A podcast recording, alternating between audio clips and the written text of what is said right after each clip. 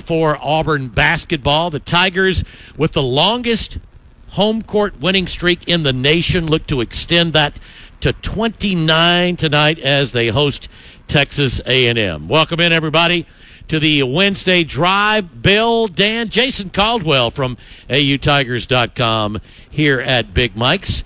How you guys doing? It's you know we're getting reports from Drew that we sound really good coming in at the uh, at, at, the studio. Great to be here at Big Mike's, and yeah, love to uh, love to be on location yet again. Uh, once again, uh, one Jason Caldwell with us as well. JC, how you doing, man? I'm doing good, guys. Um, you know, thinking about uh, thinking about it, probably should have brought a few more clothes. It was really, really warm this afternoon. It was. and, uh, I mean, the sun came out and it was it was in the low 60s, and I'm thinking, yeah, that's now, fine. Now we're in, in the in the shadows a little bit on the deck out here, and it uh, it's a little cooler, but Well- it still feels feels still pretty good. Oh, it does. It's so much better than what we got overnight. We got a lot of rain. Yeah, we did. uh, overnight. Now it's it's going to get cooler. Uh, I mean, I know the forecast is calling for it to be around freezing for the next couple of nights, so be prepared for that. But uh, I'll tell you what, where it's not going to be chilly, and that's going to be at Neville Arena tonight at eight o'clock. Jason. Yeah, it's going to be wide open, and and you know it's unfortunate eight o'clock start for for people outside of the Auburn area. Right. But what this, thus what this will do is is I think it's going to amp up the, the Auburn student crowd even more. I, my guess is, is that this student crowd is going to be loud. It's going to be massive because eight eight o'clock for a student they'll, they'll be they'll be good to go. I've been trying to. Th- well, how how many home games have there been since classes started? One, Just maybe? one, yeah, Yeah. I, I, I think so. There, there might have been another one, but uh, you know, you had uh, I mean, classes started on just the, Arkansas. Is that it? Yeah, I think so. yeah, I think so. It's probably So it. yeah, Just- this just this, this place is really going to be rocking tonight. It is, and, and you know, it's a, I think it's another great opportunity for this team, and we, we talked about it. Um, and I and I, I said six and two was my benchmark after eight games, and now you look at this team and you go, "Are you're going to be got- disappointed if you they're got- not seven correct, and one. And correct, you got now you got two home games to to the nine game mark with a great opportunity to be eight and one, and that's what you had to do. This team had to take advantage of the, the first part of the schedule, and they've done that so far. I'm not I'm not sure it's a surprise that you have three or four teams, or really really three right now, depending on what happens tonight, that have distanced themselves a little bit from the rest of the conference. Not sure people had these four teams as the four teams that, that had distanced themselves a little bit from the rest of the league, especially if A&M can pick up a road win tonight and really assert themselves as a threat to win the uh, to, to win the conference. Yeah, I think I think what Kentucky's done the last couple of last couple of games out has them. I think there's a five, a group of Right. five. I think Kentucky's in that group now, based on what they've done, what they've shown, and you know, kind of the schedule for them here. They got they got a chance to make a little bit of ground up too. So, um, yeah, but you're right. You look at this, the league, and and it's it's difficult. I mean, to say the least. And and like I said, Auburn's Auburn's toughest parts are ahead of them. And but you know, Texas A&M the way they started this season, I don't think anybody would have thought that they were going to be anything other than an also ran in this league. And you know, so far they haven't done that, and, and they got they got a coach who has he makes it he makes life difficult for every other coach. He makes Oh, life you're not he makes life difficult for Bruce Pearl, and so that's going to be the interesting thing. This is a physical, grinded out. This is like a Mississippi State kind of game, except this is a little bit better version of that team. So this could be a slugfest tonight. Bill, Jason, and Dan here at Big Mike Steakhouse. Uh, love for you to join in. Again, got plenty of time to uh, stop by, uh, get yourself some of the delicious appetizers. They've got half off apps right now with happy hour going on until 6 o'clock. a couple of the best appetizers in the Auburn Opelika area half off right now when you look at that tiger shrimp, the homemade fried mushrooms, the chuck wagon cheese fries among your options.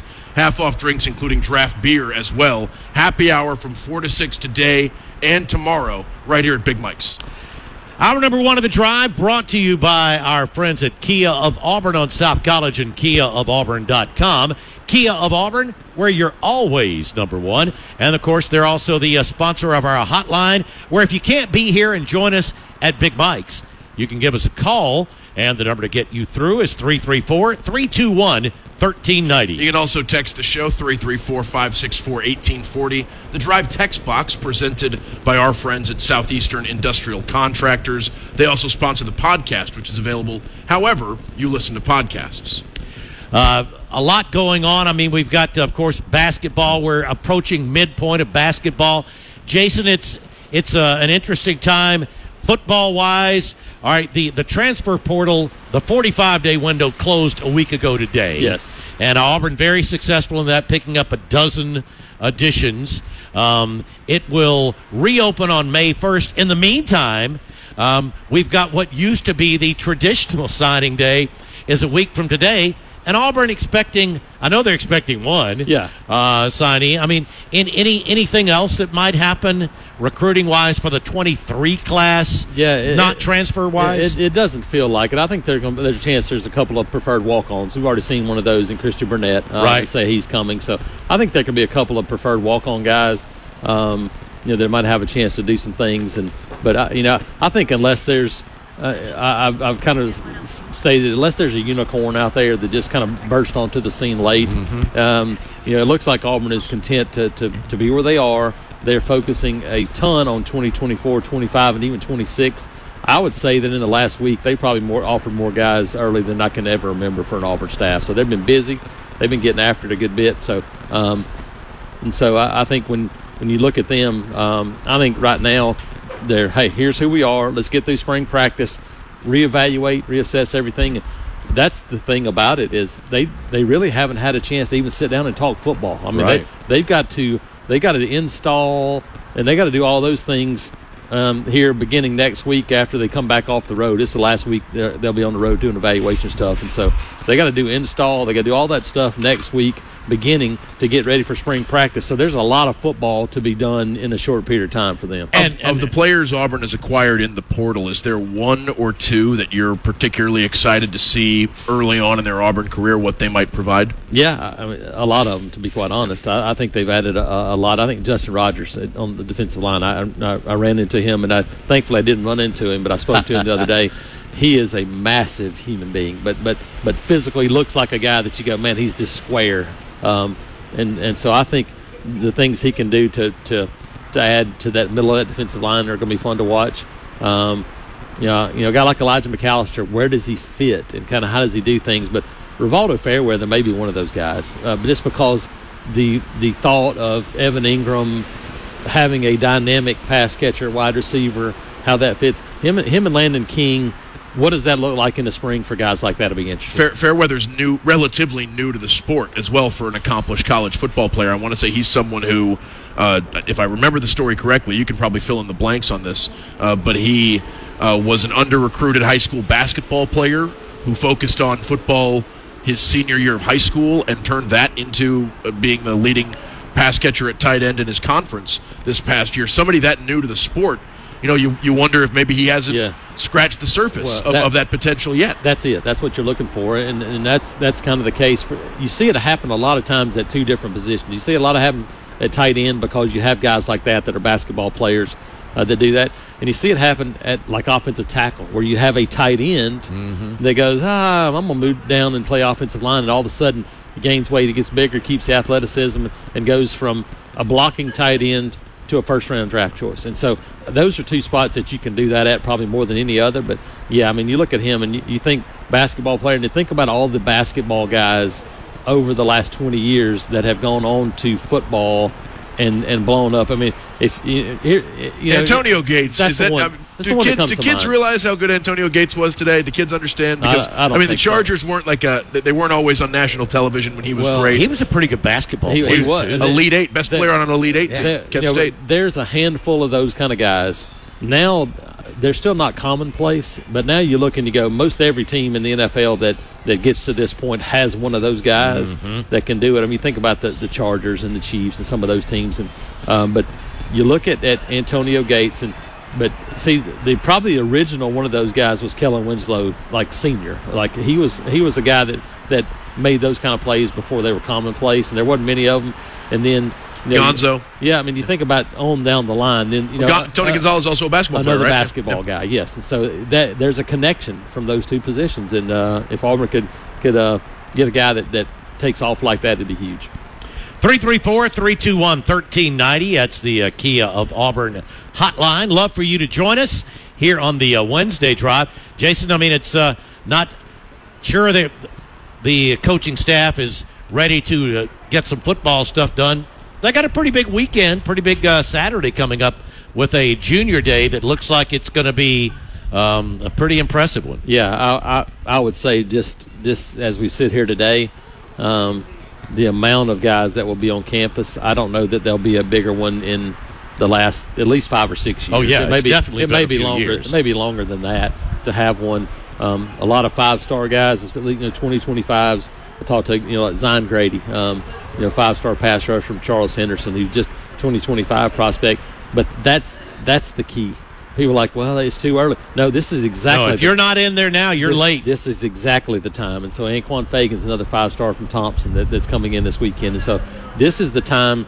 Not only is it 2024, but man, you want to make that impression right away on the next wave on 2025. And, and in the state of Alabama, 2024 is going to be a really good class. It's a really solid class with a lot of four star type prospects. 2025 is going to be similar to last year, where you're going to have maybe there may be 20 guys in the top 200 players in the country from Is it, Alabama. is in it not about special years anymore in the state of Alabama? No, they're all pretty good. I mean, it just seems like now we're. Just, just if depends on if it's if it's more top heavy or it's like when you when you keep having once in a generation hurricanes, right? They're not once in a generation No. anymore. And and and Jason, what what do you attribute that to? I think I think part of it is the the high school coaching in this state. so much better. It it, it is unbelievable. so much uh, high school coaching is so much better. Um, facilities um, the money that's gone into these programs you know we think back to when opelika built you know their their indoor and their kind of weight room thing. And you know you had charles henderson ironically enough and troy had one. And you know you had a few other schools. And now you go around the state and there's a lot of schools that have upped the the facility department.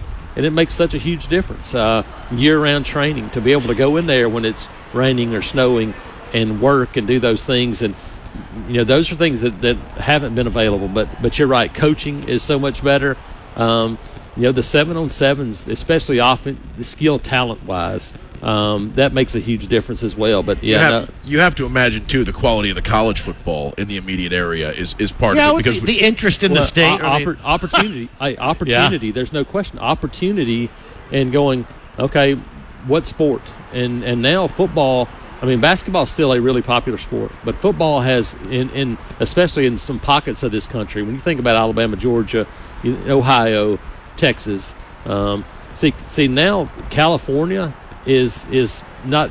They're not much further ahead of, of Alabama in terms of, of top Numbers, top, right. top prospects. and the line of scrimmage especially right i mean you'll see Oh, it- you'll yeah, see quarterbacks you'll see quarterbacks and receivers Yeah, and- coming out of major markets and- in the west coast correct. but not not the But- kind of lineman that you're getting Yeah, in so georgia the- alabama texas the florida importance of the game, um, facilities, the money that, that schools and um, you know departments and and cities and you know board of education. The amount of money that they're pouring into these programs is paying off because it's increased the work, it's increased the attention, and, and everything that goes along with it, and it's all paying off because you know, we know that we know the state has. There's always been great athletes here, but you think about the difference in Alabama and Mississippi now. Mississippi still has great athletes, but you still don't see as many of those guys because mm-hmm. the the developmental side of things hasn't.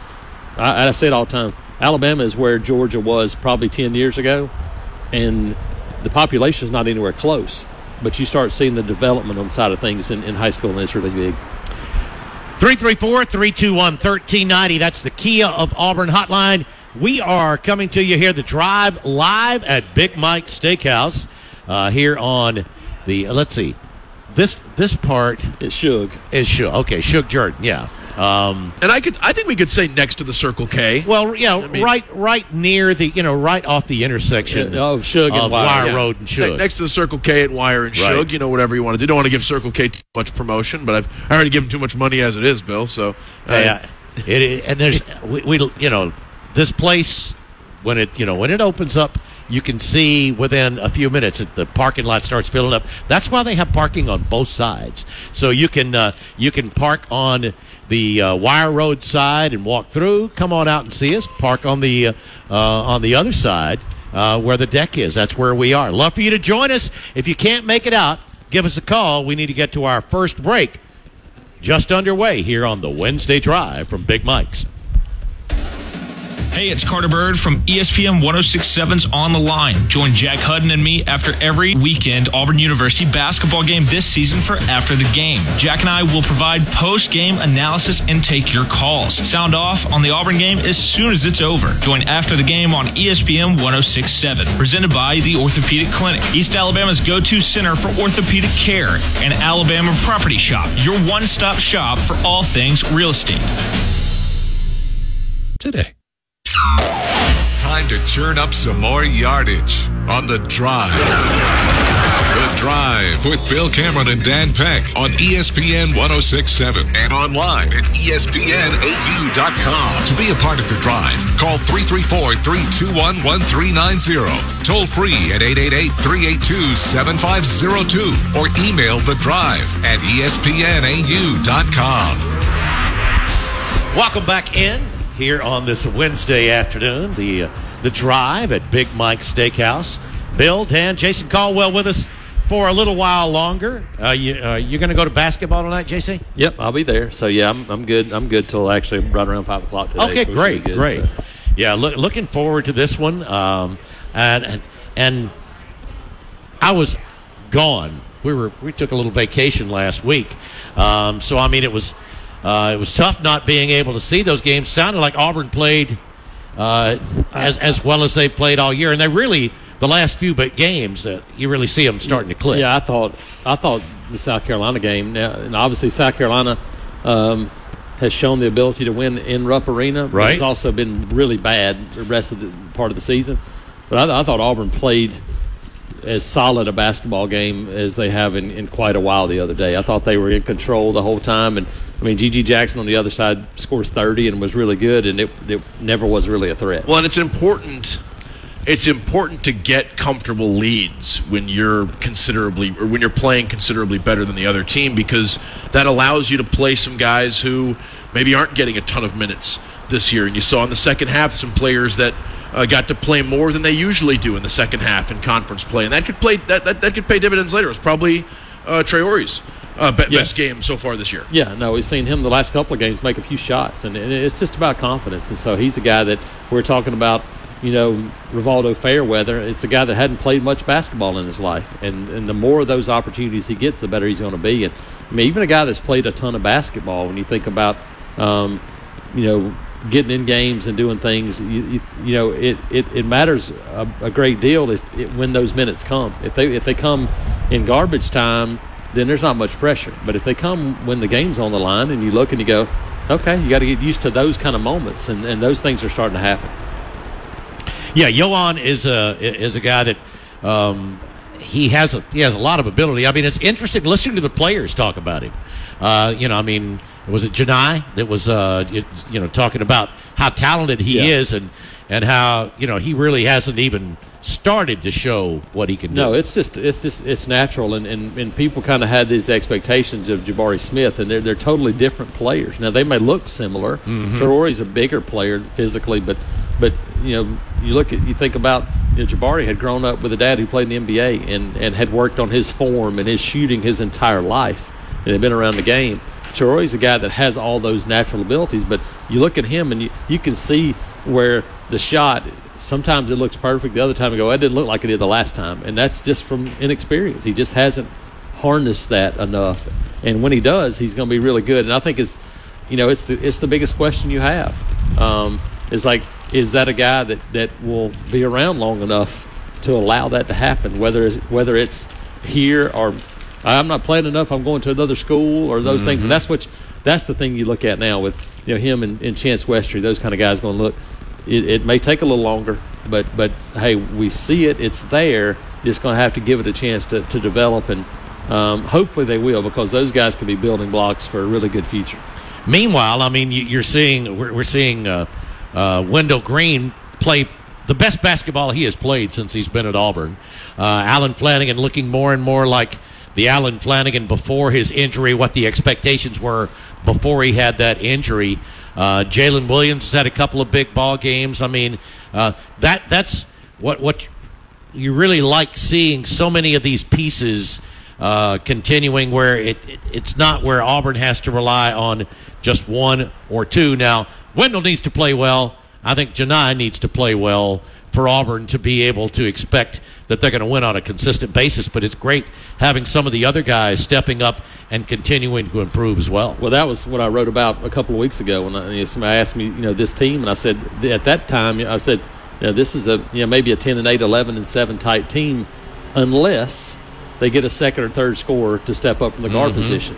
That's what the, that's what's happened. Alan Flanigan has stepped up as a consistent player, and even even Wendell Green has gone from he didn't have a very good start to SEC play, and and so now you put those two things together, and you get KD Johnson with much better shot selection, not forcing things as much and doing the things he's done, and then you get Jaylin Williams scoring from all over the court, shooting threes, doing those things. Yeah, it makes a big difference, but you know, scoring leads to defense. You play better defense when you're putting the ball in the basket and you can set your defense up because when you're in transition, it's tough. When you're missing shots and, and, and they're getting fast breaks, it makes it really hard to play defense. When you make start making shots, now you look and Auburn's defense is much better.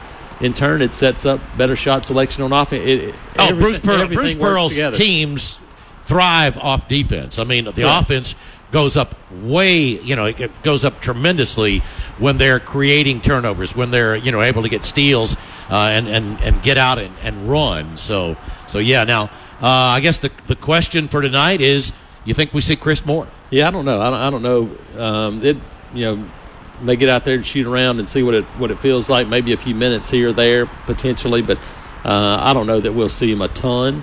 Um, he's he is a valuable guy for this team because he does the dirty work a little bit, and because he's such a physical guy that you know, probably take it easy. I wouldn't be surprised to maybe a minute or two here or there just to kind of get him back into a game and, and, and run around some, but I don't think it'll be a bunch. And, and I have a feeling that, however the situation unfolds, as far as whether or not Alan Green stays in the starting lineup for the foreseeable future, or if Chris Alan Moore, Flanigan. Alan Flanigan, yeah, Yeah. sorry, Alan Green, Wendell Green, Alan Flanigan. That's Flanigan. what I you're good. It's like Bryce, uh, Bryce Young, Bryce Brown. Yeah. I know. these. So, so the uh, so yeah, if, as, as long as Allen stays in the starting lineup, or if Chris gets the starting job back, I, I have a feeling they're going to be able to handle that and and keep it, you know, in rhythm, regardless of. And it's.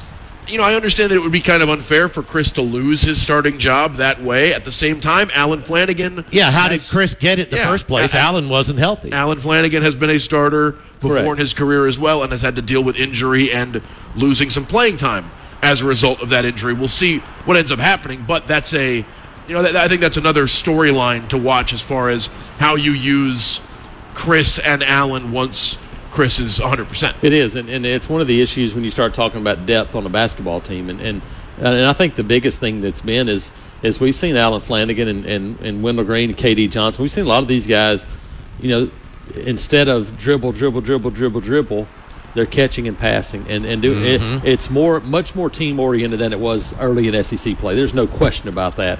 I, I think these guys, you know, hey, they talked about it. They they kind of had a had a come to Jesus meeting a little bit, and and they and since that time, they're playing much better team basketball. And, and you look, and I, I went and looked at their offensive efficiency, and it is much greater than it was early in the year. And there's no coincidence to that. Uh, it, it's ball ball movement, shot selection, everything about it, and it's been much better. If they keep doing those kind of things, then this is a team that can compete with just about anybody.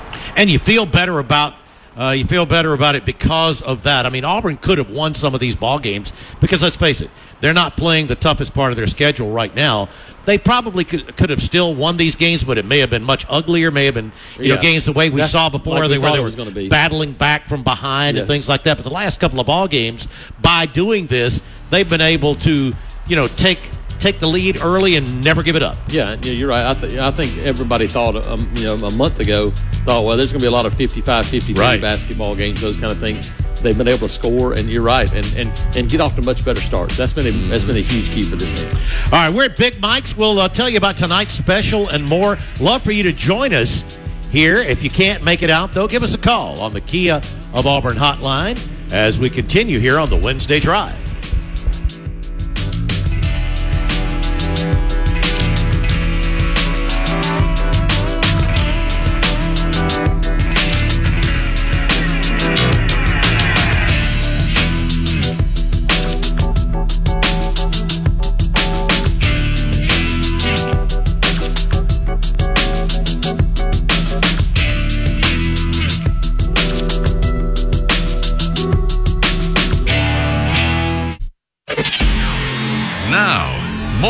The Drive. The Drive with Bill Cameron and Dan Peck on ESPN 1067 and online at ESPNAU.com. To be a part of The Drive, call 334 321 1390. Toll free at 888 382 7502 or email The Drive at ESPNAU.com. Welcome back into the drive here on this Wednesday afternoon. Bill, Dan, Jason Caldwell here on the deck at Big Mike Steakhouse. I will say if you're if you're coming out here, uh, bring a wrap. You're going to need one if you're heading to the ball game tonight. Yeah. By the time the game is over, I mean game time is going to be pretty cool. I believe it's going to be in the low 30s this evening, and with the wind, it's going to be uh, pretty darn cold. So uh, do prepare for that. We'd love for you to come out and join us. I mentioned, uh, you know, we we talk a little bit about the uh, the special here at uh, Big Mike's today. Jordan says they're going to bring a little of it out. What's this? for us to try? Hey. the bone-in smoked pork chop. That's all I need to know, right And there. I- oh and I would- man, And, and I would encourage folks to also take a look at the half off apps during happy hour from 4 to 6. Tiger Shrimp, Wickles Fried Pickles, Homemade Fried Mushrooms, and the Chuck Wagon Cheese Fries. Any of them a solid a, a solid way to start your meal. Or Bill, was it the uh, the, the, the classic, uh, you know, who's, who's our football coach buddy who, who orders all of them? oh that would be Spence. Yeah, Spence, the, the Spence McCracken. When you get uh, when you get all the appetizers and happy hour, that's your meal. So uh, yeah, check, That's check that's out a great that's a that's a very wise decision Yeah. to do that. You hit you know hit the multiples and at the price, yeah, you can't beat that, and and they're just delicious. But again, yeah, the special bone-in smoked pork chop with demi glaze, red fish as well uh, are the specials here at Big Mike's uh, today. So you got plenty of time if you're going to head to the ball Oh, game. Um, Bill, I'd, I'd like to. I mean, we're we're not that close to baseball season, but we were talking. we a are lot we of- are pretty close. We were talking We're- about Scott we're- Rolen yesterday. and- Well, yeah. Well, I mean, Jason's here. I wanted to get into this. We're pretty darn close. We're uh, practice is starting this week. Yeah, they they actually have their first squad practice is Friday. Right. So they can actually scrimmage and do those things. But before we do that, I, I just I heard this, them talking about Scott Rolen. Yay or nay on Scott Rolen? I, I like Scott Rolen. I don't think he's a Hall of Famer. See, and and he ba- I guess he barely squeaked in. I, when I well, I tell you what's crazy though, Jason. He only got ten percent of the votes his first year, and it got more every year until this year when he got just just enough to get in. which we see now, Tim Raines is sort of a guy like that as well, where I think people start to take a, a closer look and realize maybe Tim Raines Scott- is one of the greatest base stealers and leadoff men of all time. But took- Scott Rolen was, Was- a good, good third baseman. good took Good- Tim Really Raines took Tim baseman. Raines a while to get in though, and he didn't have much support I his know. first time on the Well, ballot. it- what I would say is Scott Rolen, in a, in, a, in a vacuum, Scott Rolen as a Hall of Famer doesn't bother me too much. Scott Rolen as a Hall of Famer, when you look at some of the guys who didn't get in this year, and I understand there's there's politics to it, but is Scott was Scott did Scott Rolen have a better career than A Rod? Did Scott Rolen have a better career than Manny Ramirez? Did Scott Rolen have a better career than Gary Sheffield? Some of the guys that did not get in, that's where Scott Rolen getting in bothers me. I understand Yeah. it's not the same thing, but I, I just I, when I think Yeah. about Hall of Fame, I, I I think I think I think the elite of the elite. So do I. That's what I think about, and and they're getting watered down in every facet and everywhere you go, so much that it, it, it it's a little it, it drives me crazy a little bit. Great baseball player, but when I think about elite, I, I, think it's somebody I- MVP or close to MVP multiple times. Correct. One of the best, not just at his position, but in the league. Yeah. Um, you know, for for a few years, he was a seven-time All-Star, now some some folks may say that in Um, but the I don't think he ever led the league in like homers or RBIs. Yeah, he or just- he was just- he an was a good MVP. player. He Good was player. really, really, really good. And, and some folks may say that, that an induction for someone like Rolen, or even the increased support for Andruw Jones, is an indication that defense is being weighed more heavily. Omar Vizquel gets votes, which is almost entirely based on what he did as a defender and not what he did at the plate. I'm not opposed to guys who. Scott Rolen didn't win more Gold Gloves or be in more uh, All-Star games than David Wright. Yeah, we, we looked we looked up David Wright's career yesterday. I mean, Scott Rolen and David Wright actually had remarkably similar, you know, Really? uh, until Yeah. around age 32. Yeah. they, they were. the and- and, injuries, Wright, I and guess. Wright was probably David a, Wright's a, a lifetime 296 hitter. Wright, Yeah. Wright was probably a better With player. 200 until Well, age Well, and it's you think something of the, like differences in the game, all those things, and so it all it all factors in, no question about it. But yeah, um, getting sorry to, to get us No, off, off topic. Oh no but, no no! Absolutely. um, well, I'm but- glad to get your thoughts because that's exactly the way Yeah, I I- feel. I- I, like yeah. the guy. Uh, When I'm you Hall know. of Fame, I'm thinking Do man, that guy right there, that's it, no doubt. If you were a voter, because I, I don't know the answer to this question, if you if you were a voter, how would you evaluate the players credibly accused of performance enhancing drug use, like a A Rod or a Manny or a Gary Sheffield, who linger on the ballot, even though the numbers would say they're a slam dunk, no question about it, Hall of Fame. I don't know. I, I really I hadn't I hadn't thought about it much. Um, you know, the thing is, is that you know maybe somebody that that was suspended during their career, I might have a little bit issue, but just the thoughts of after the fact, oh, but you know during the era, whatever it was, I don't know. In the end, it's about baseball and and. Um, we don't know how many. We don't know how many of the pitchers. That Yeah, were that's facing see were- that's the That's the thing. we don't part. we Where don't do you- have where do you test know? results from all where the do, where do you know it goes? Where do you where, do you- where does it go from? And so I'd, I'd have I'd, I would lean towards going, hey, that guy was a great baseball player. Uh, put him in because Barry Bonds was a great baseball player before he gained 40 pounds and hit a bunch of home runs. Absolutely, he he won MVPs Yes, before he did that. He did, yes. All right, uh, Jason. We mentioned uh, you, you mentioned baseball practice getting started Friday. Uh, a lot of excitement around baseball. Um, as the, you know, season tickets are sold out. Uh, I think everybody really looking forward to it. Questions. Uh, I was I was asked that uh, this this morning. Um, you know, just about what what are the questions? What are your biggest question marks about this baseball team? Yeah, it's it's youth on the mound, inexperience, not necessarily youth. There's some guys that are that are a little older, but just haven't pitched at this level very much, and and so you, you look at, at you know, and, and it's a question that that Butch has asked me, and Carl Nonamaker asked me, how do you get old on the mound? It's it's hard to get old on the mound Right. because normally if you have somebody that is is that good, then they're going to sign out of high school. Um, you know, they're going to be gone. Um, Auburn was able to get some of those guys on campus this year. When you think about, you know, Zach Crotchfelt, lefty pitcher from New Jersey, that's you know 94, 95. I mean, that, you don't have you don't find many of those guys in, in the college ranks. And think about him, and then the other side of the equation, Drew Nelson from you know Pike Lib and, and Troy, who is a winner, you know, 5'11", 200 pound Hayden Galimo kind of guy for the Uh-huh. old school folks. And then Hayden Murphy is the 6'3 righty that, that's 90, 90, 95 and can throw it, you know, downhill. Um, you know, those guys in the mix to be a starting rotation guy. Can Chase Allsup step into a rotation guy? Joseph Gonzalez, can he pick up where he left off? And then, you know, you lose the back end with Carson Skipper and Blake Burkhalter, such important pieces to this team. And so, you know, Chase Isbell that transferred from Samford last year. And, you know, there's a couple of guys that, you know, um, Will Cannon that came in from junior college, Trevor Horn who redshirted last year.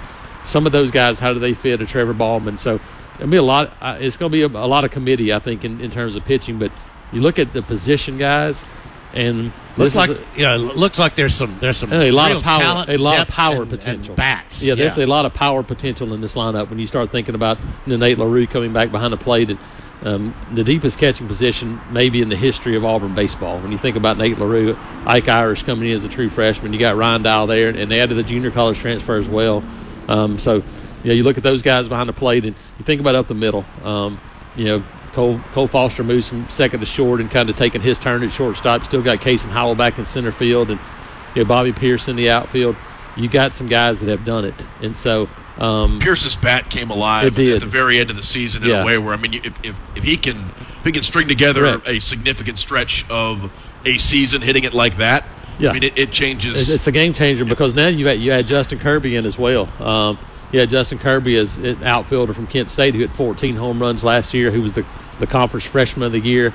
Um, you know, two years earlier. Um, power, strong arm, can run. So you got those guys in the outfield out there, and then you bring in Cooper McMurray at first base, a big big kid transfer uh, from Kansas. Um, you know, Kate uh, Green at, at second base is a junior college transfer. I think second and third base uh, are still the ones where you look at it and go, they got some competition to go there. Gavin Miller's a true freshman at, at third that could, could play a role and do some of those things. And so I think I think that's some of the things. But talent's there. Um, how quickly does it come together? Because you even you know even saw like uh, you know last year at Ole Miss. Ole Miss was a team that didn't figure it out until probably halfway through the SEC schedule.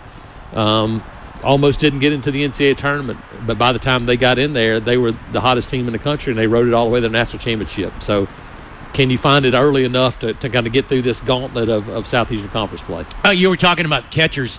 Um, obviously, you can you can catch one, DH one. Um, any of the guys working at other spots? Nope, nope. Right now, they you know they they letting those guys concentrate. You know, I, Ike Irish is a guy that Nate LaRue is going to be your everyday guy. I mean, defensively, he's so good, and he's he's changed his batting stance a little bit. He's open to kind of so he can see the pitcher with both eyes, and it's helped him helped him a lot in the fall. Um, so Ike Irish, is left-handed bat, physical, a, and a, a really good hitter. I, I think I would I would pencil him in right now as the DH That's on what I was day. thinking. I think a guy that catches probably a little bit during the season, but I mean, you know, you got a guy like, you know, I think the only way it changes is if you know nobody steps up maybe at first base. That, that's the position I could see somebody sliding to potentially, but even there, they're they're looking at a guy like Brody Wortham who came from West Georgia. Um, as a as a potential first baseman too, so they've got numbers, they've got guys. It's just a matter of who steps up. Was there a transfer from Kansas at first Yeah. base? Did Yeah. that? I mean, that, that's Yeah. another player who had a big Cooper- big season last year, right? He's a Cooper big guy. McMurray, 6'3", Yeah. lefty. Um, really came on at the end of the fall. And, uh, you know, I think the, the thing that jumps out to me when I look at these guys is that this team looks more like an LSU baseball team than an Auburn baseball team. You know, you don't. Big guys that there- can there's smash some physical guys. Yeah. You, you know, Justin Kirby looks like a running back. I mean, he looks like a, a you know guy. You go, that guy's 5'11", 200 pound running back, and and so Bobby Peirce is a big guy. I mean, like Mm-hmm. this isn't a small Auburn baseball team like you're kind of used to in the past. Yeah, Auburn Auburn would be the lean team that you know you you count on having pretty good speed Yeah, and and- and- and- and, uh, you know go first to third that kind of thing. correct, and, and and you know, really in the last few years, other than 2010, that had Hunter Morris and Kevin Patterson, those guys, and you, Brian Fletcher and Trent Mummey. You know, last year, you think last few years, you think about Edouard Julien and, and Stephen Williams and having Mm-hmm. some size, and then obviously you get Sonny in last year with that group and has some power potential. I think that's what this team does as well is, is has some strong power potential to, to, to get into the season. We're about uh, ready for our final break of hour number one. And oh, by the way, when when Jason's talking about this me uh, maybe being the the deepest catching core, I mean. Uh, you, you go back and remember when Casey Dunn and David Ross On the same were team. on the same team. Yep. So that gives you an idea of the, the kind of talent that there is. We'll get to our final break of hour number one. Love for you to join us. We're at Big Mike Steakhouse here on the Wednesday Drive. Let's get back to the drive. The Drive with Bill Cameron and Dan Peck on ESPN 1067 and online at ESPNAU.com. To be a part of the drive, call 334 321 1390. Toll free at 888 382 7502 or email the drive at ESPNAU.com. Welcome back into the drive, final segment of hour number one. And that was a productive commercial break. That was because we got a chance to uh, to uh, quickly chow down. Sample, sample, Wow. sample yeah, is the word, absolutely. right? uh, let's see. Yes, we got some of the uh, the, the fried cheese, the the uh, t- the tiger shrimp, the Wickles fried pickles. How all good is that out here. tiger shrimp? How good is It is. that tiger It- it's shrimp? so good that it's probably gone now. Yeah, I mean that, that thing flew off the uh, that thing flew off the platter. cheese, cheese wedges are, are really Oh, good. cheese So wedges they're- good too. They are they are the you're best. right. You could make There's you no could make an appetizer meal without question. You do little small plates action, Mm-hmm. and, and, and yeah, and then so Wednesday and Thursday here at Big Mike's happy hour from four to six, half off. A couple of their, a couple of their most popular uh, appetizers. They've also got drink specials, half off uh, all draft beer, well drinks, Bloody Marys, mimosas as well. So come on by. We're going to be here till six o'clock. Auburn and Texas A&M tonight at Neville Arena, getting started at 8 p.m. That game is on one of the ESPN networks. Two. Okay, on the thank Deuce? you, Ben. Okay, it's thank on you, the Ben. I didn't realize where it was because I'll be watching it live tonight in person. Looking forward to that. Hey, I think we had. Um, uh, did, did you see the note that we got from Tracy? No. Um, we had someone that had a couple of tickets that uh, that that he wasn't going to be able to uh, to use.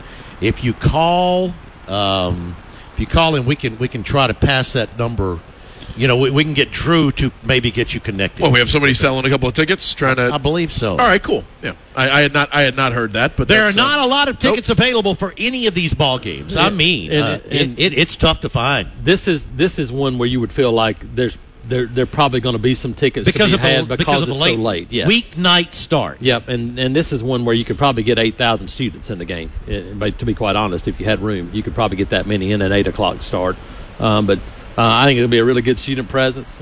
Uh, you know, it's it's it's funny to talk to people who maybe worked here or lived here twenty years ago. When you tell them that, look, December basketball games with no students here are sold out and can't get a ticket, and they Right. just start laughing. I'm like, it, uh, it, it's you know, it, you, you had you had one sellout a year for many many years of Auburn basketball. That's when Alabama came here. The life. Maybe that's- Kentucky. Maybe Come Kentucky, close to yeah, because there would be a lot if, of- If Auburn was competitive, or, or there would be a lot of Kentucky students Oh yeah, all the, the, from all the the, vet uh, school. yeah, the vets. But yes, it's it's it is such such a night and day difference. the light, yeah, the life that's been injected into this program, and when you see some of the places in the conference where things aren't going well right now, and you you know even when a even when a top twenty five team comes to Oxford, right, you don't you don't see that kind of life and that kind of energy uh, at that basketball program, and there are a couple of them. They're probably the most prominent example Espe- right now. Yeah, especially after building a new building and, and hiring a new coach. That's one where I thought, okay, that thing, that's going to have a chance to take off a little bit, and it just hasn't. And they've recruited fairly well, Yeah. and they've gotten some pretty good players. So, so Jason, I mean, do you, uh, I was asked this earlier today too. I mean, um, the SEC three ranked teams. Uh, is the SEC down a little bit this Yeah, year? I, I think, I, I, you know, it's it's hard to tell. I think it's probably a little down. I really do. Uh, and the, you know, it's it's going to be an issue. It really is, um, because I don't know what it's going to take to to get you know a fourth or fifth team in from a conference record standpoint in this league. Because you look at the Big Twelve and Big Ten, and they're just going to get just a load of teams in. The, the Big 12 is, and it's really good. It really is. I watched Kansas State and Iowa State last night, and those are teams that most people won't blink at right now. They're really good. Other than Oklahoma in that league, the Big 12 is is pretty darn top heavy. And in the Big 10, they're talking about getting nine or 10 teams out of the Big 10. And so you start look, thinking about the possibility of of at large bids in this league, and you start going, okay, whoever the champion is, say right now Alabama, and you go, okay, Alabama, and you got Tennessee, you got Auburn, Kentucky it would would, you were would be in the mix. Kentucky is now starting to play more They like are. what people thought. Arkansas has has really struggled lately. Yeah, Arkansas. You think Arkansas and Missouri are the next best chance? I think Texas A&M. We'll see. We'll see how they continue Right. to move forward in the second half of this season. Um, it, it's hard to find anybody else after that right now. It really is in this league, and, and and so that doesn't give you many options. Those the teams in that top half cannot afford a loss or two at the bottom half of this. I mean, they, they, that's going to be the thing now. But uh, yeah, to to get back to it, I think the depth of the league is good. I just don't know that you don't have the, the strength at the middle or bottom that, that you've had in the past few years. Talking with Jason Caldwell from Inside the Auburn Tigers. Jason, well, we got a second. Tell tell everybody about the work you and everybody else is doing at that website. Yeah, like like you said, uh, you know, just just tons of things going on. Obviously, uh, you know, kind of ramping up towards baseball season, but you know, softball season as well. You know, Philip Marshall, Mark Murphy have done both done things on, on softball and, and covering that sport. But you know, football is the lifeblood, and and we've we've been giving a transfusion, um, to say the least. I mean, we, we were we were struggling, um, and now there there's been a, a there's been a blood transfusion for you know everybody in terms of Auburn football, and it's, it, it has been tremendous. Tons of recruiting, you know, right now from the portal, team stuff going on as well. There's an exciting golf story right now with Auburn as well, right? You got the young man who, uh, who just finished. Uh, what he just just finished in uh, some sort of tournament. Just finished high in the uh, in, his, in his amateur tournament. Yeah, I mean, like like both both both sides, men's and women's golf, uh, are tremendous and doing really well. I mean, look at all the teams that are ranked right now and, and coming out of here, and um, it's a good time. And, and so now you think about football, and football is the, is obviously the the bill payer. Everything revolves around that, and you know we talked about it. We have a ton of coverage. You know, Christian Clemente um, is kind of heading up the, the, the main stuff with recruiting, and he ain't he hasn't slowed down one bit, trying to help out as much as possible. But we'll be we'll be busy from from dawn to dark on Saturday um, in dealing with those things, and it'll be all hands on deck to, to have a huge day there. Uh, would would you be surprised if uh, if Auburn doesn't get a commitment or so over the weekend? Not necessarily. Um, you know, um I think when you when you look at at um, you know the way these things go, a lot of times this is kind of the first. the Yeah, a lot of times kids are going to wait till June. Uh, now, now, June, July. I wouldn't be surprised to see Auburn get a commitment or two next week, Okay. sometime around signing day for maybe a 24 kid or two. Um, I can see that possibility happening, but no, I, I, now I don't know that there'll be a lot of things happening this weekend. This is kind of setting the table for down the road. But I, you know, you get a couple of guys that want to go next week's a good time to do it. Jason Caldwell with us here as we are winding down hour number one. Jason, man, I really, we really appreciate you spending some time with us. Let everybody know how they can keep up with everything that you and all the guys are doing. Yeah, you can check us out auburnundercover.com. We'll get you there. autigers.com will get you there as part of the 247 network. And you can also follow me on Twitter at ITATJason. All right, uh, go in and warm up. I'll see you over Yep. at the arena. See you guys. All right, uh, we're halfway done here on the Wednesday drive. Coming to you from Big Mike Steakhouse. Come on in and join us. Yeah.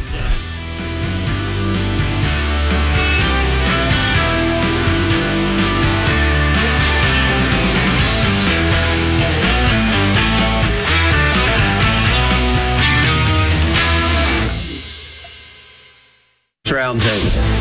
ESPN 1067, WGZZ HD3 Waverly, and W294AR Auburn Opelika. This is Sports Center. I'm Christine Lisi. Today, Chiefs quarterback Patrick Mahomes put to rest any doubt regarding his status for Sunday's AFC Championship game versus the Bengals. He said he's ready to go. Also said he's continuing to get treatment on his high ankle sprain and that the ankle has progressed. He participated in the morning walkthrough and practice as well. With an injured Mahomes, there is one player in particular that's key for the Chiefs offense Sunday, explains ESPN's Marcus Spears. outside of the offensive line, which is obvious, is Isaiah Pacheco, their running back. Listen, this is about the run game for Andy Reid. Isaiah Pacheco with 4-3, 4, almost 4-2 speed. We saw that burst last week in the game against Jacksonville. He can be the difference maker, not only to give them a running game, but to also keep pressure off of Patrick Mahomes. 49ers running backs Christian McCaffrey and Elijah Mitchell and receiver Deebo Samuel all set out today's practice as they deal with various injury issues. Coach Kyle Shanahan, though, did express confidence they'll be able to all play in Sunday's NFC title game at Philadelphia. NBA ESPN's Dave McMenamin reports Lakers set to welcome Anthony Davis from a foot injury against the Spurs tonight. ESPN Radio is presented by Progressive Insurance. At Progressive, they're making things even easier to help you bundle your home and car insurance together so you can save on both. Learn more at progressive.com or 1 800 Progressive.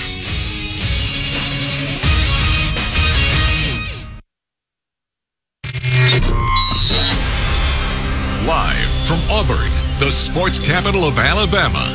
This is The Drive. The Drive with Bill Cameron and Dan Peck on ESPN 1067 and online at ESPNAU.com. To be a part of The Drive, call 334 321 1390, toll free at 888 382 7502, or email The Drive at ESPNAU.com.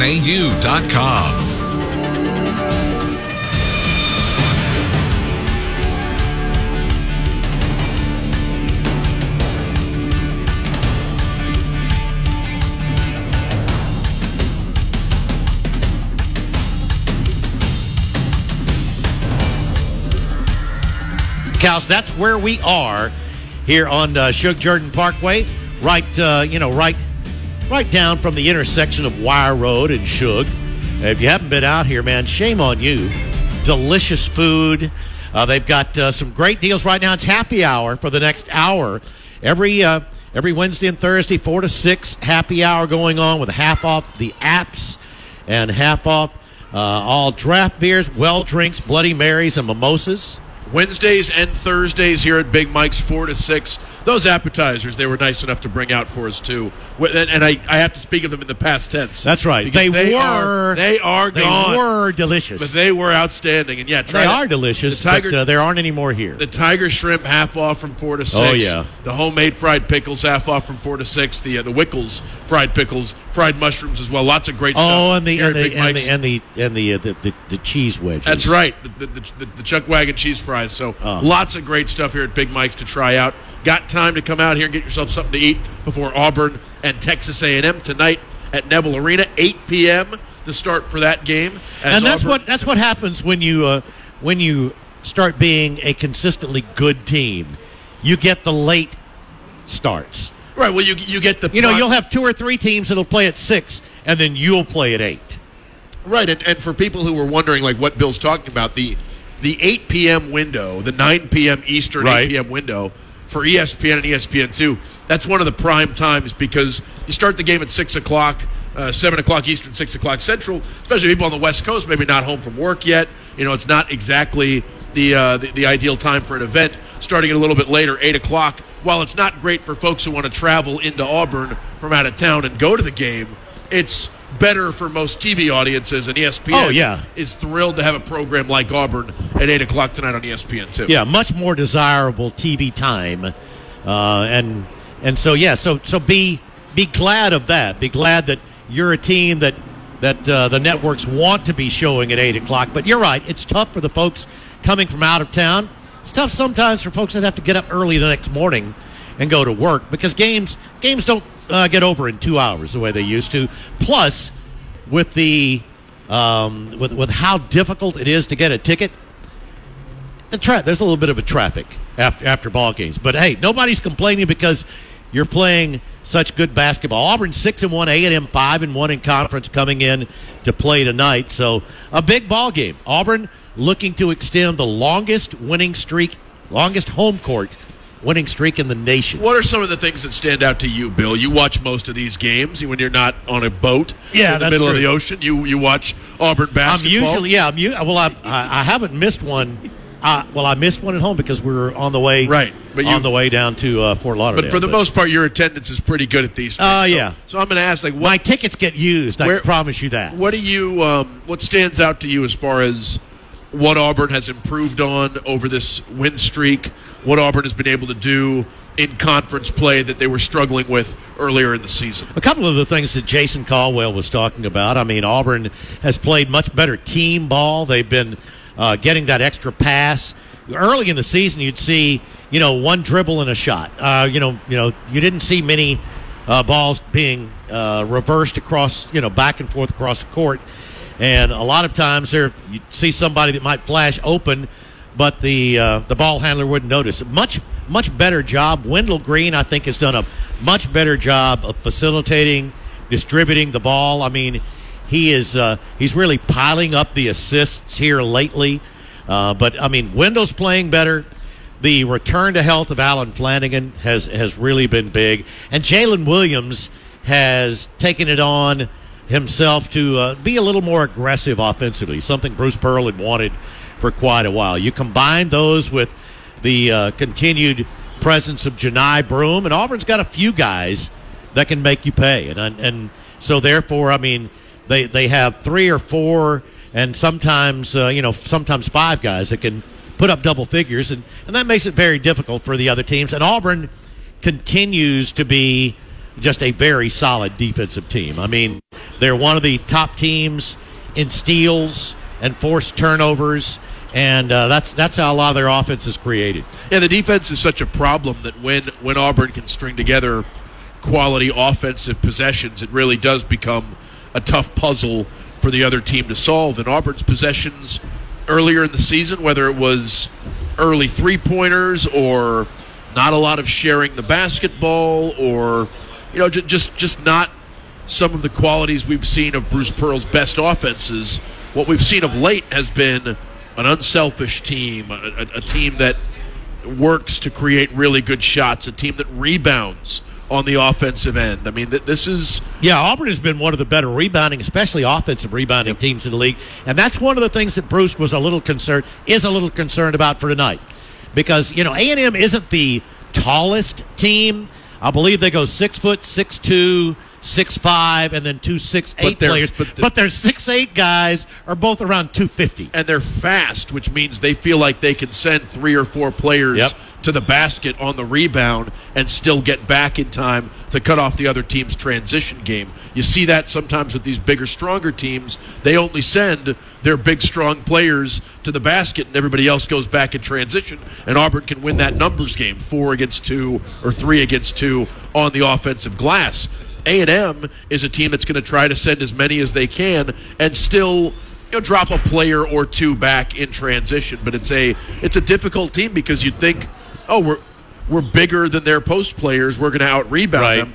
Often that's not the case because they find a way to send uh, athletic smaller players in big numbers to the glass to go get the ball. Yeah, so we'll see if Auburn can continue the, the pattern they've had la- uh, the last couple of ball games. Auburn has not, has not trailed for for two straight games they've not trailed. I mean, if they can get out get out to a quick lead, especially at home in front of this crowd tonight, it's going to be very difficult for A and M. So I mean, that'll be interesting to see early on. It's a Georgia team playing good basketball too. Auburn's one conference loss Yep. is against a Georgia team that is better than they've been of late in SEC play. Georgia's got uh, uh, Tennessee tonight in Knoxville. I think that's going to be Yeah, a good tough luck. one. Good that's going to be a tough one Yeah. for Georgia. But uh, and, and they're a 17 point underdog. And I think the line reflects the fact that it's going to be a difficult time tonight for the University of Georgia. Four games in the conference tonight, Yeah, Alabama got Mississippi State right, and uh, and, South and, South they Carolina's they, they, they will win that one handily. South Carolina's in Gainesville, Florida, a big favorite in that game as Yeah. well. There are uh, How did South Carolina beat Kentucky? I don't know. How I did mean, they beat it- Just a terrible game. Did you did you Kentucky. watch any of that ball game? Yes. I mean, South Carolina was throwing up shots that nobody should ever attempt. I mean, the, you know, I- GG I've Jackson, seen, I've seen I've seen better looking shots from kids taking you know the the halftime horse things at Auburn. You, they were playing horse out there and, oh, was taking. and they were going. They were hitting. They them. absolutely were. It was unbelievable. actually, you know, there's four games in the conference tonight. The Auburn game is the only one where the favorite is not a double-digit favorite. Auburn is a four and a half point favorite right now against A and M at the moment. The other three games in the SEC, big home favorites: Tennessee, Florida, and Alabama. Yep. Uh, You hey, think, you think any of those games, the other three, uh, you know, think any of those teams have a chance of? I mean, I think- Georgia. I think Georgia's got a chance of covering. Yeah, mean, but- you know, staying within 17. And then, and then, Maybe. what, you got to see a little. Well, uh, State is a State's uh, actually you didn't get to see State, right? You were in the ocean. No, no, for, I didn't for, get to for, see it. for that game. But State's going to Alabama tonight. That's a that's a tough place. No, for, uh, that- that's no a tough place for anybody to go. No chance. All right, uh, hour number two of the drive brought to you by the good folks at the Orthopedic Clinic, East Alabama's go-to center for orthopedic care, with locations in Auburn and Opelika. On the web at orthoclinic.com, and we'd love to hear from you. If you can't make it out here and join us here at Big Mike's, give us a call on the Kia of Auburn hotline.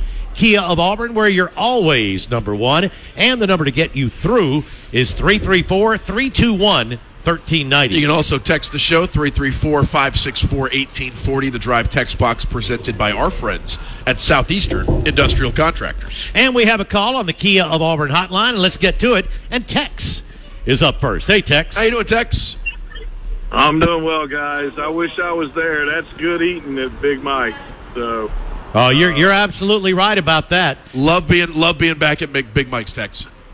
yeah, it is a required stop of the Morrises when uh, when we're in town. So uh, a couple things. A little bit of basketball. Uh, uh, you, Dan, you used a comment a minute ago about them being uh, unselfish. I, I early in the season said this might be the most selfish team I've ever seen play at Auburn, and there's been a huge change from the body language to the willingness to distribute the basketball to the ability to rebound and get balls out and a lot of contributors. I've completely changed my mind about this team. And I think they have gotten progressively better defensively.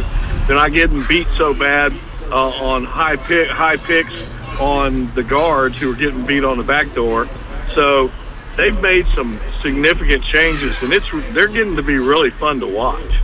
Now, if we could just make Yeah, a it- basket from three, Well, at least they're not they're not they're not forcing up or taking as many as they were earlier, Tex. But no, I mean, as Jason said, you know, they had a team meeting. Things just weren't going well. It didn't look good. I mean, I thought I thought Jason was uh, being very optimistic when he said, "Oh, he thought this was a team that probably would go 10 and 8, 11 and 7 in the conference." Auburn didn't look like a team that was going to be able to, to to crack the 500 mark earlier this season when they weren't really they just didn't seem cohesive. You know, we talked about the chemistry, how last year it was so unusual that so many new players when you brought in Jabari and Walker and Wendell and Zep and KD, you had those five new guys and they seemed to immediately have very good chemistry. That's unusual. This is uh, this year. It's more like what you would expect when you have some new faces, uh, taking a little bit uh, of time to get together. But fortunately, they didn't. You know, they, they didn't stay selfish, though, or they didn't get down on um, the fact that maybe their all of their numbers weren't what they wanted and became even more selfish. No, you're you're absolutely right. They have gotten um, less selfish. It's been more team oriented, and I think they all realize hey, it's more fun if you make that extra pass Yeah. and somebody gets that open shot, and and uh, and and it's it's a lot more fun playing from ahead than it is trying to battle from behind. Yeah, I mean, I'm, I'm not sure how much concern there was about individual numbers, but that's usually an explanation when you see uh, when, when you see the opposite of unselfish It's frustration play. sometimes. Right. and and so. Um, What, what you've what you've seen of late has been yeah Auburn working to get the best shot regardless of whose shot it is and that's the goal right team over the individual and that's uh, it's it's led to some and certainly from the point guard I mean it's led to some of the best basketball Auburn's played Oh, in- yeah, in- no in doubt, recent Wendell. memory. Well, I will tell you that KD's body language might have. I don't know exactly what he was telling us early on in the season, but his body language was not very good. And he is playing extremely good defense, even though for some reason he still hasn't found his shot again. But he's dynamic off the dribble, and he is playing good defense. So, enough about basketball. I did my compliment for the for the last two weeks. So, uh, little holiday yeah, baseball time for talk, please. baseball, isn't it? Yes. Well, number one, uh, something that I've always wanted to do. I was able to secure season baseball tickets. Still not quite sure how. Uh, oddly enough, Section 106, which means a lot to me and has for years in Jordan Hare Stadium. So, uh, looking forward to baseball. Uh, it's going to be interesting because I believe in the Southeastern Conference, and then I'll get to the Hall of Fame before I hang up. I believe in the Southeastern Conference. There's probably eight teams that can get to Omaha, depending on how Well, I the don't draw disagree with comes that. out in regionals. Uh, stacked pitching, stacked hitting. It, it is going to be an extremely fun league to watch this year. Not that it, is, it isn't always, but I'm not sure anybody's going to run away with it. I think there's going to be a lot of splits, and you know we'll go to Sundays trying to battle back and see who takes the series. And it wouldn't surprise me to see us have two or three teams that are 500 in the league to make it to Omaha. Your Oh thoughts? no, you, you, as no as good as this league is, I'd say uh, a team that's 500 is going to be scary for anybody in a regional. Absolutely. And there seem to be Tex more programs prioritizing baseball than there had been of late, whether it's the allocation of resources and building quality facilities or going out and hiring the best coach the, the best coach possible. And this is sort of what happens downstream when programs around the SEC with the resources they have decide they want to have a national championship caliber baseball program. Well, like Jason said a while ago, I mean, you see teams like Ole Miss last year getting hot at the right time. They were a team that you know was on the verge of not even making the SEC tournament, and they win the whole thing. Yep. Yep, exactly. Okay, then a real little bit of uh, Hall of Fame talk. Okay. Now, I I do have ties to the person that I'm going to talk about. I can't believe Scott Rolen got in before Will Clark. Will Clark's a career 303 hitter, played two less seasons. I think he's 20 home runs behind in two less seasons, and is only maybe 150 hits behind in two full seasons. How is he not in the Hall of Fame before Scott Rolen? It's a pos- it's a positional thing. I really think. I think uh, some some voters go, hey, there aren't enough third basemen. There aren't enough shortstops. Look at all the first basemen. Uh, but but no, you're, you're right.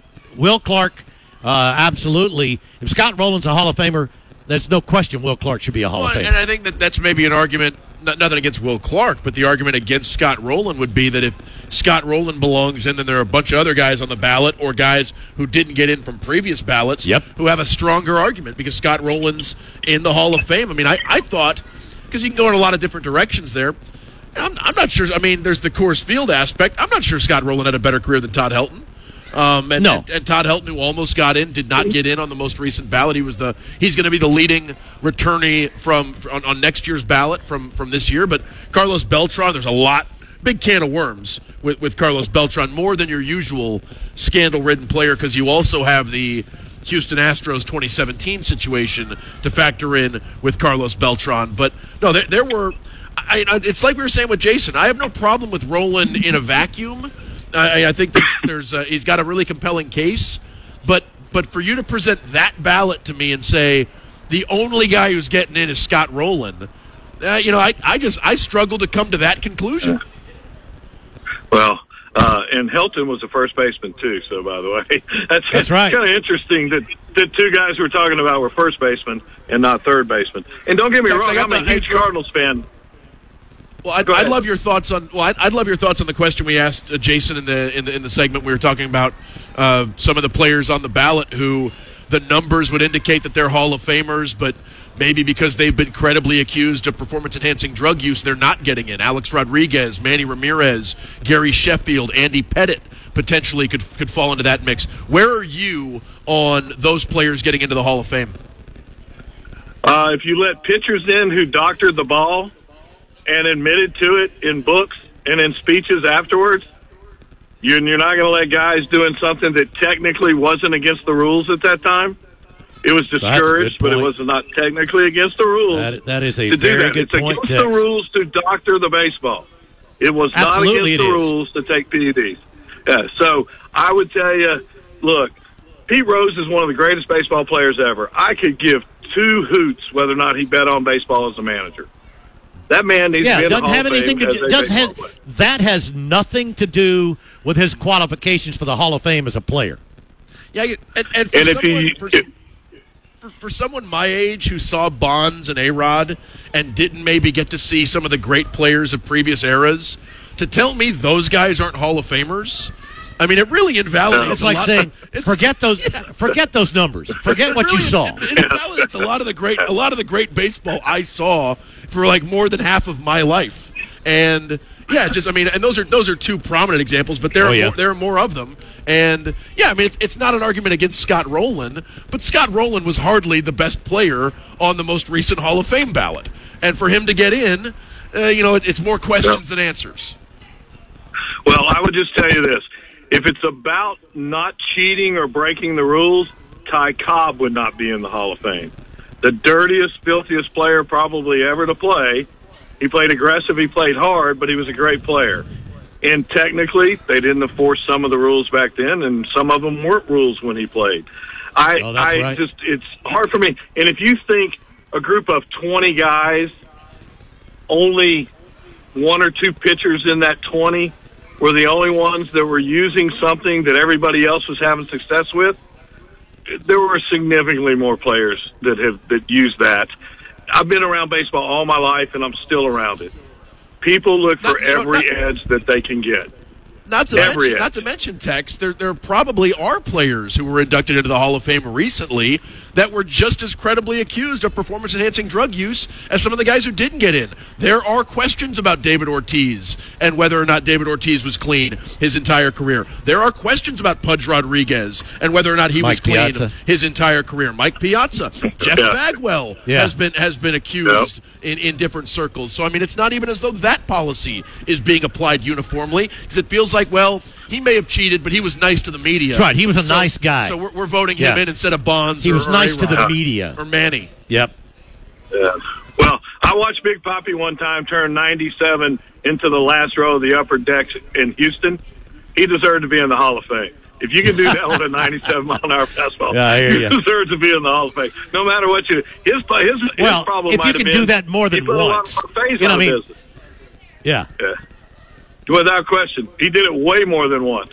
Oh But, yeah. uh, to hit balls like that, it's it's phenomenal. When you have half a second to a second to make your decision, look, the game is about the players, and if you this to me, judging after is a complete mistake. And again, the number one player that I'll bring up is Pete Rose. Pete Rose by far should be in. He is the one of the he's one of the greatest baseball players of all time. He was just a moron when he was a manager, and and so Yeah. don't put him in Well, as he's a not manager. a nice Put him in guy either. So I mean, he's not going to get any Yeah, breaks well, because he's sure. not a nice guy. Yeah, that's absolutely true. All right, guys, I appreciate the time. Great stuff, Dex. We need to get to our first break of hour number two. Bill and Dan coming to you from Big Mike Steakhouse here on the Wednesday Drive. You're live on The Drive. The Drive with Bill Cameron and Dan Peck on ESPN 1067 and online at ESPNAU.com. To be a part of The Drive, call 334 321 1390. Toll free at 888 382 7502 or email us at The Drive at ESPNAU.com. Welcome back into the drive Wednesday evening. Hey, it's great though. It is uh it's 5:30 and it's not dark. You can tell the days are getting longer. I mean, you know, just uh Spring rapidly approaching, even if we Doesn't wouldn't feel like it, but even if we wouldn't feel like it, uh, you know, that's you know what it case right feels like? It feels like the start of baseball. Yeah? Right now. Usually usually we have this warm snap just before the season starts and then opening day it's frigid. for folks for folks going to Neville Arena tonight, bundle up. It's going to be it's going to feel like 38 or so when you leave the arena tonight. That's what I would say. It's going to feel mid La- mid to yeah, high 30s. Layers that you might be able to shed Yeah. inside because inside Neville Arena, it gets warm. Mid- At least up by our seats, it's it's usually pretty warm. Mid to high 30s tonight when the game is over. So be ready if you're going tonight with some warm weather to get to your car. And then this weekend, uh, we got a couple of lows under uh, under the freezing Under point. freezing, yeah. I mean, we're going to be in the twenties. It looks like for a couple of days. That's right. nights. Got, got a low of 30 on Friday, low of 31 on Saturday. So stay warm. Take care of the what the pets and the plants and the pipes and all that And the peeps. And That's the right. pe- and the peeps. Yeah, don't make them sleep outside uh, tonight as, uh, as as Auburn and Texas A&M get started at eight o'clock here in Auburn. Yep, uh, as as and we were talking with Jason Caldwell. Hope you had a chance to hear Jason, who was on with us for the uh, for the first hour, because we talked about a few of the things. Uh, obviously, talked some football recruiting. We talked basketball, sure. We talked a good bit about tonight's matchup and uh, Texas A and M with their. They've got a combination of bulk. It's not really height. It's bulk, but uh, quickness and uh, yeah, Buzz Williams teams just seem to to- just seem to be a bother. I mean, they're they're hard to just get things going Well, against. You know what he is, and and I think part of it is because he also tends to ignore having a bulky. Uh, we're using the word bulk a lot in this segment, but to, to have a uh, a a traditional post presence around the basket that, that's uh, of, of prototypical size in the conference, they tend to go smaller and more athletic with their post players, and that can be a, a difficult matchup for Auburn because Auburn likes to do the same thing. Johni Broome is key tonight. Bill, what can he do against an A and M attack that's a little bit smaller and a little bit different from the attack that they usually uh, that, that Auburn usually sees? Uh, you know, I don't know. I mean, uh, Auburn has been very good lately at uh, you know do, really running the inside out game. Johni's got an advantage. I mean, he's he's going to be taller than any of those guys. Uh, I mean, they're going to try to body him up and and try to physical him out from down low. But uh, I think uh, Johni's J- Johni and Jaylin's ability, both of them, uh, especially Jaylin, are excellent passers for big guys. Jaylin, I've always thought that, that Jaylin underrated for his ability to pass the ball. Um, you know, get it and find somebody, see if they can get a a mismatch because Auburn's going to have a little bit of a, a height advantage over uh, over Texas A&M. Yeah, Henry Coleman has been uh, A&M's leading big man statistically. He's the Duke transfer Uh-huh. that's uh, that, that's coming on. He's averaging about 10 points, six rebounds per game. I think he'll be tasked with holding his own against Johni or Jaylin around the basket. That's going to be a key matchup for A&M. and and Auburn has a little more depth. I mean, well, uh, you know, Auburn would like to have it a little more up tempo. A and M A and M likes to sort of slow you down, make it sluggish a little bit. Uh, that they don't they don't play quite as many players as as Bruce does. So I mean that that could be something as well. Uh, you you really hope to see. I mean, I really do at least. I hope to see Allen Flanigan get off to a quick start because he's caught. You know, he's had a lot of criticism from uh, from some Auburn people that wondered should he be playing as much, and and now he's playing better. But he got a lot of it done on the road, so uh, it'd be great to see him get off to a quick start tonight at home. We'll get to our bottom of the hour break. Love for you to join in either here at Big Mike's because still plenty of time, two and a half hours till till tip. Still got an uh, opportunity to take advantage of happy hour going on with the half off apps and drinks. And we're here till six o'clock at Big Mike's on the Wednesday Drive. review. The drive continues. Continues. continues. The drive with Bill Cameron and Dan Peck on ESPN 1067. Online at ESPNAU.com. To be a part of the drive, call 334 321 1390. Toll free at 888 382 7502 or email the drive at ESPNAU.com. Welcome back into the Wednesday Drive. Bill and Dan and, and a few other folks out here on the deck at Big Mike Steakhouse. Good crowd inside taking advantage of uh, tonight's special as well as the. Uh, uh, the the happy hour deals. I mean, some great deals going on.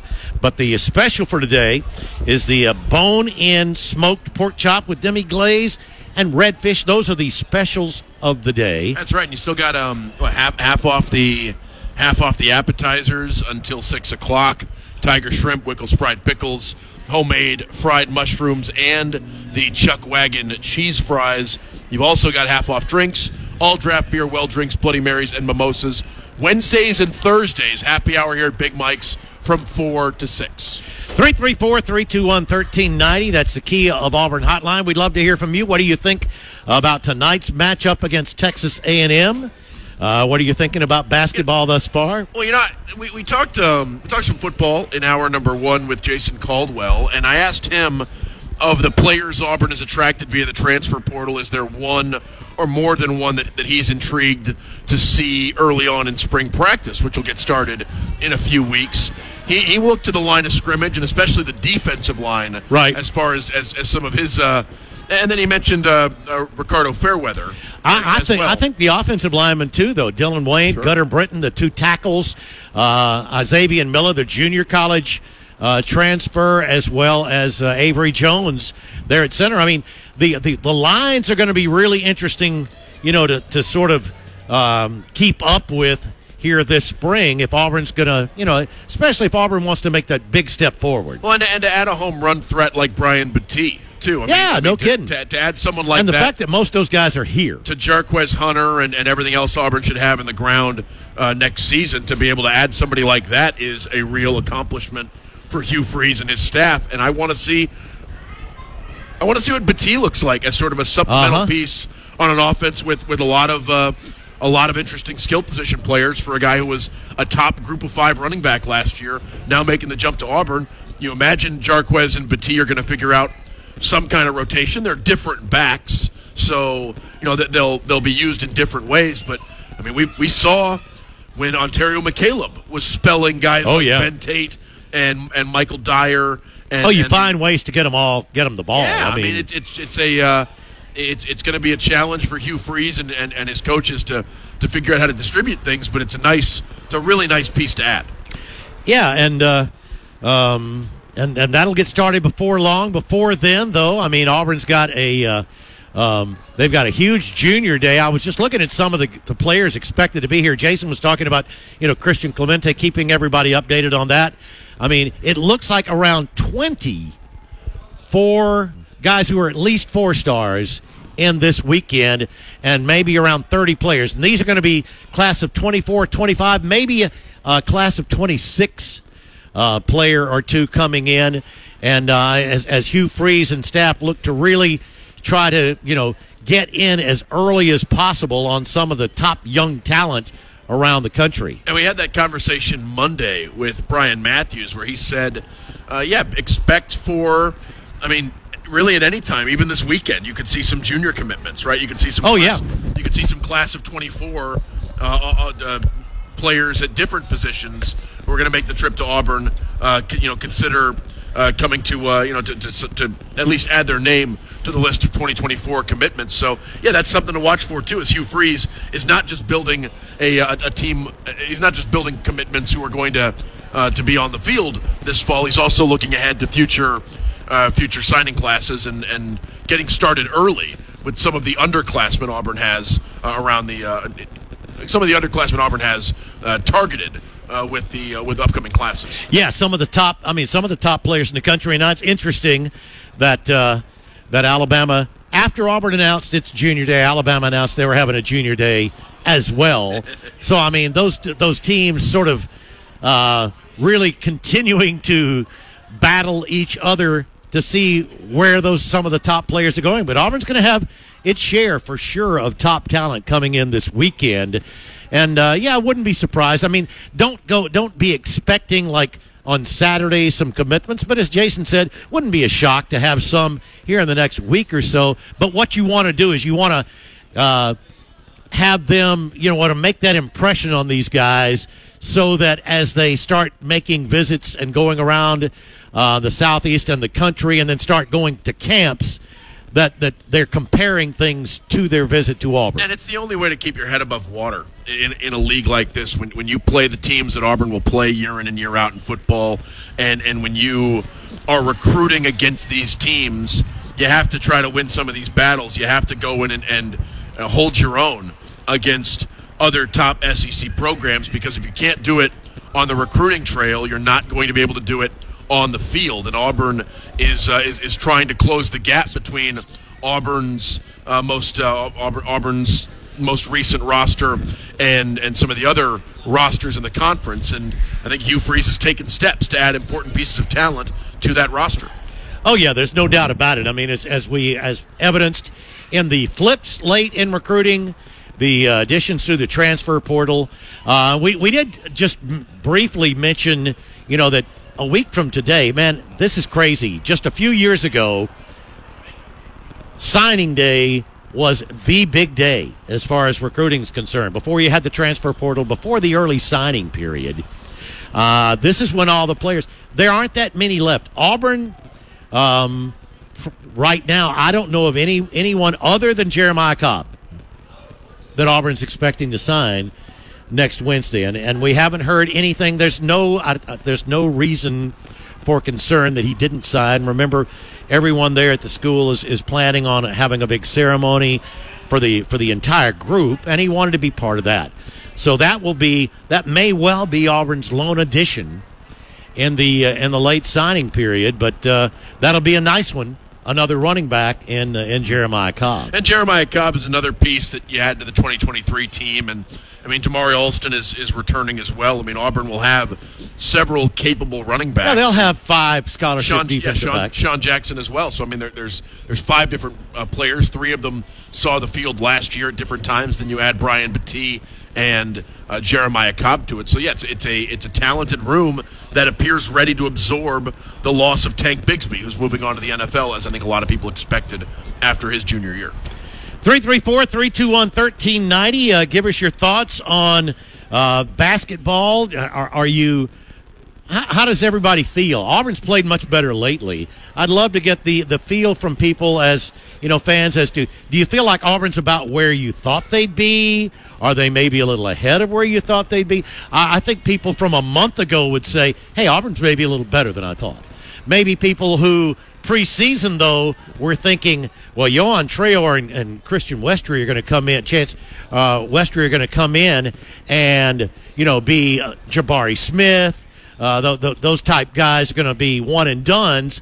Might be a little disappointed, but I, think Auburn's progressing pretty well. I mean, I, I like the fact that Traore's gotten uh, a little more playing time the last couple of ball games. I'm looking forward to seeing him in person again this evening Feel, and just seeing how like, things progress. Feels like the window's closing on Chance Westry producing. It, it, it does. I mean, for it him does. for him not to be in the game when Auburn's up 26 right. against South Carolina, for Chance Westry not to play there, you wonder when he could play in conference play or if it's going to be a situation where they reevaluate after the year, you know, where where he fits in in this program and, and decide what to do next year. But it's, uh, uh no, for, for Auburn, uh, the you know, the first couple of games, the Florida game and the and the Georgia game, I think indicated that that conference play could be a real struggle, and Auburn was especially on the road going to have a hard time outclassing some of these teams. But Wendell Green has played so well. It started with that Arkansas game,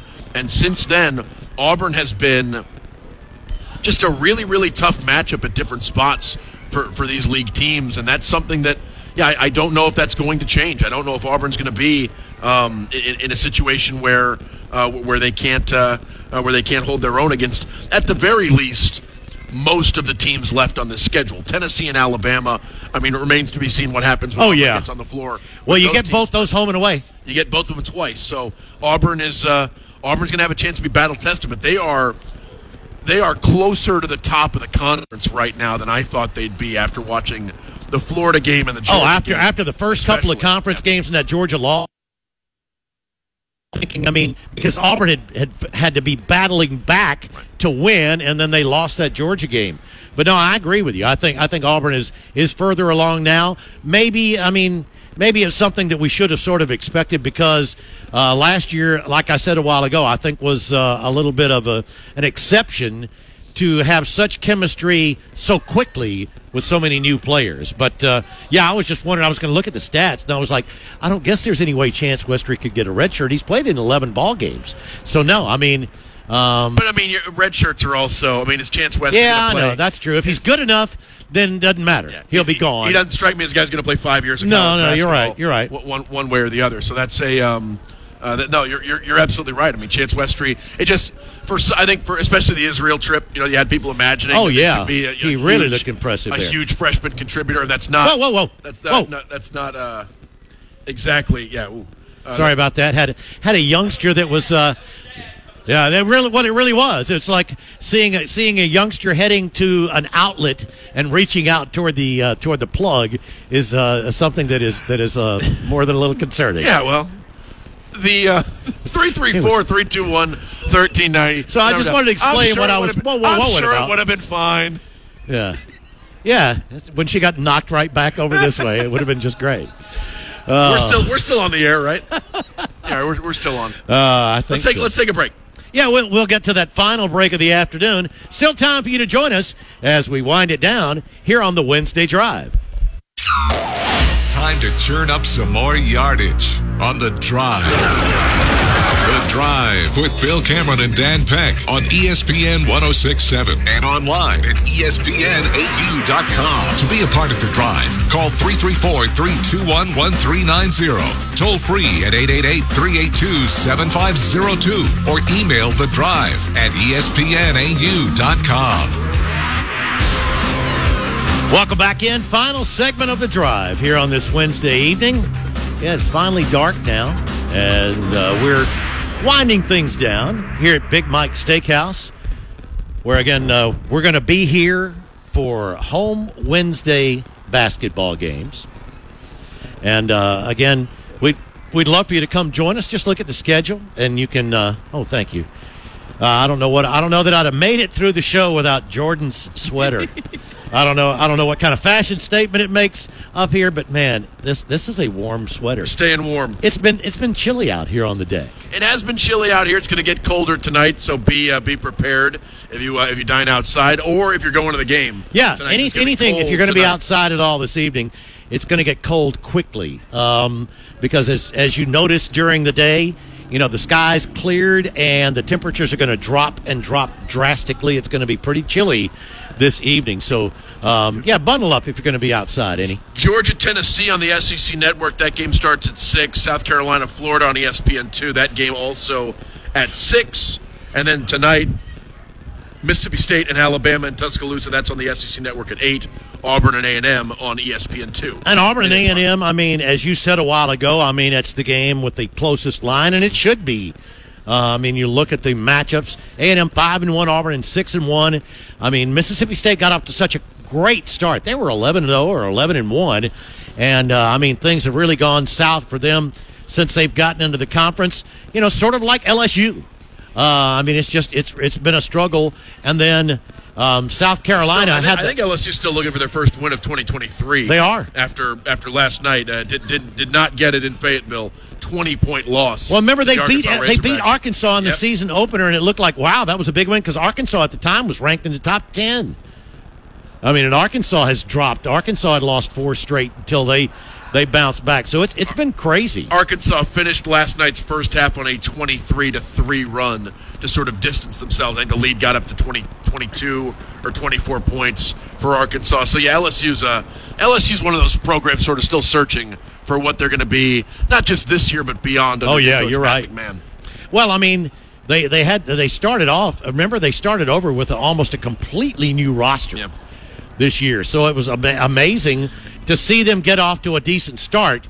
But boy, uh, it it has just the bottom has fallen out for LSU. and three or four players coming over from uh, from the uh, from from Murray State with with Coach McMahon, which is, I mean that that's something you don't see very often in uh, in mid major basketball. A coach bringing you know a, a big chunk of his roster with him to a major conference program, and you know I think we're seeing there are limitations when you try to do it that way. You can pick and choose what you want, but bringing a big chunk of a mid-major team, it's I mean you're, you're going to need more than that to compete against the best teams in the SEC or even the middle of the SEC. yeah, and LSU e- even from a good mid major.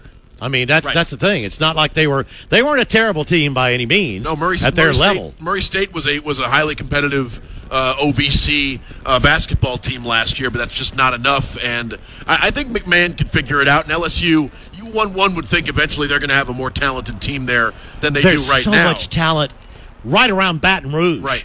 I mean, you look. I think if I'm not mistaken, one of A and M starters is from Baton Rouge. Th- There is always talent right there locally and in the state of Louisiana. This is going to be a transition year for, for LSU, and you saw that last night. And, and I think there's a couple other teams, you know, your first year programs South Carolina, Right. Mississippi State, uh, Missouri, although Missouri's playing some pretty good basketball. But you have some places where, even, even Florida, I mean, th- these are places where the first year coach is still implementing his system, and there are going to be some growing pains. You're going to take some lumps along the way, and LSU's taking their fair share of lumps right now. All right, so we uh, we get the the rest of the SEC games this evening. Then the SEC Big 12 matchup. And the Big 12, Yeah. the Big 12, everybody raving about the Big 12. I, I think they have six ranked teams, and the SEC only three. But the SEC won it last year, and I've got a feeling the SEC will be competitive with the Big 12 this year in the, in the matchups. Right. I mean, it's it's a it's an interesting list of uh of, of games, including what Arkansas is going to Baylor, Kansas, and Kentucky playing at Rupp Arena. Why do they always have to play though? yeah, I, I don't know if that's just an ESPN. It's like thing. well, it's it's just the it's it's the you know that the historically national powers they want to keep those matched up because uh, everybody else seems to rotate other teams, but it has to be Kentucky and Kansas. yeah, ESPN's going to have um, four games on Saturday: o- Alabama, Oklahoma, or no, five straight. Auburn, West Virginia at eleven, Alabama, Oklahoma at one. Uh, you're going to have uh, Arkansas, Baylor at three. Texas, Tennessee at five, and then Kansas, Kentucky at seven. So five straight SEC games against the Big 12 on ESPN. All the other games available on the ESPN family of networks. Right. But but a well, a, a quintuple header of SEC That's cool. of SEC uh, Big 12 basketball games starting with Auburn and West Virginia at 11 a.m. That's great. Uh, so yeah, we'll talk more about that, but uh, we're uh, approaching the end of our time here on this Wednesday. How you feeling about tonight? I think I, I, like the way Auburn's been playing. I'm looking forward to it. I, I, I like the Tigers tonight. Big Mike's. Appreciate being, being back here. Absolutely. As always. Again, we'll be back for the next Wednesday home game. Just check your schedule, and uh, we'll be out here. And we'll be back tomorrow and looking back at tonight's game. Oh, you got a game tomorrow?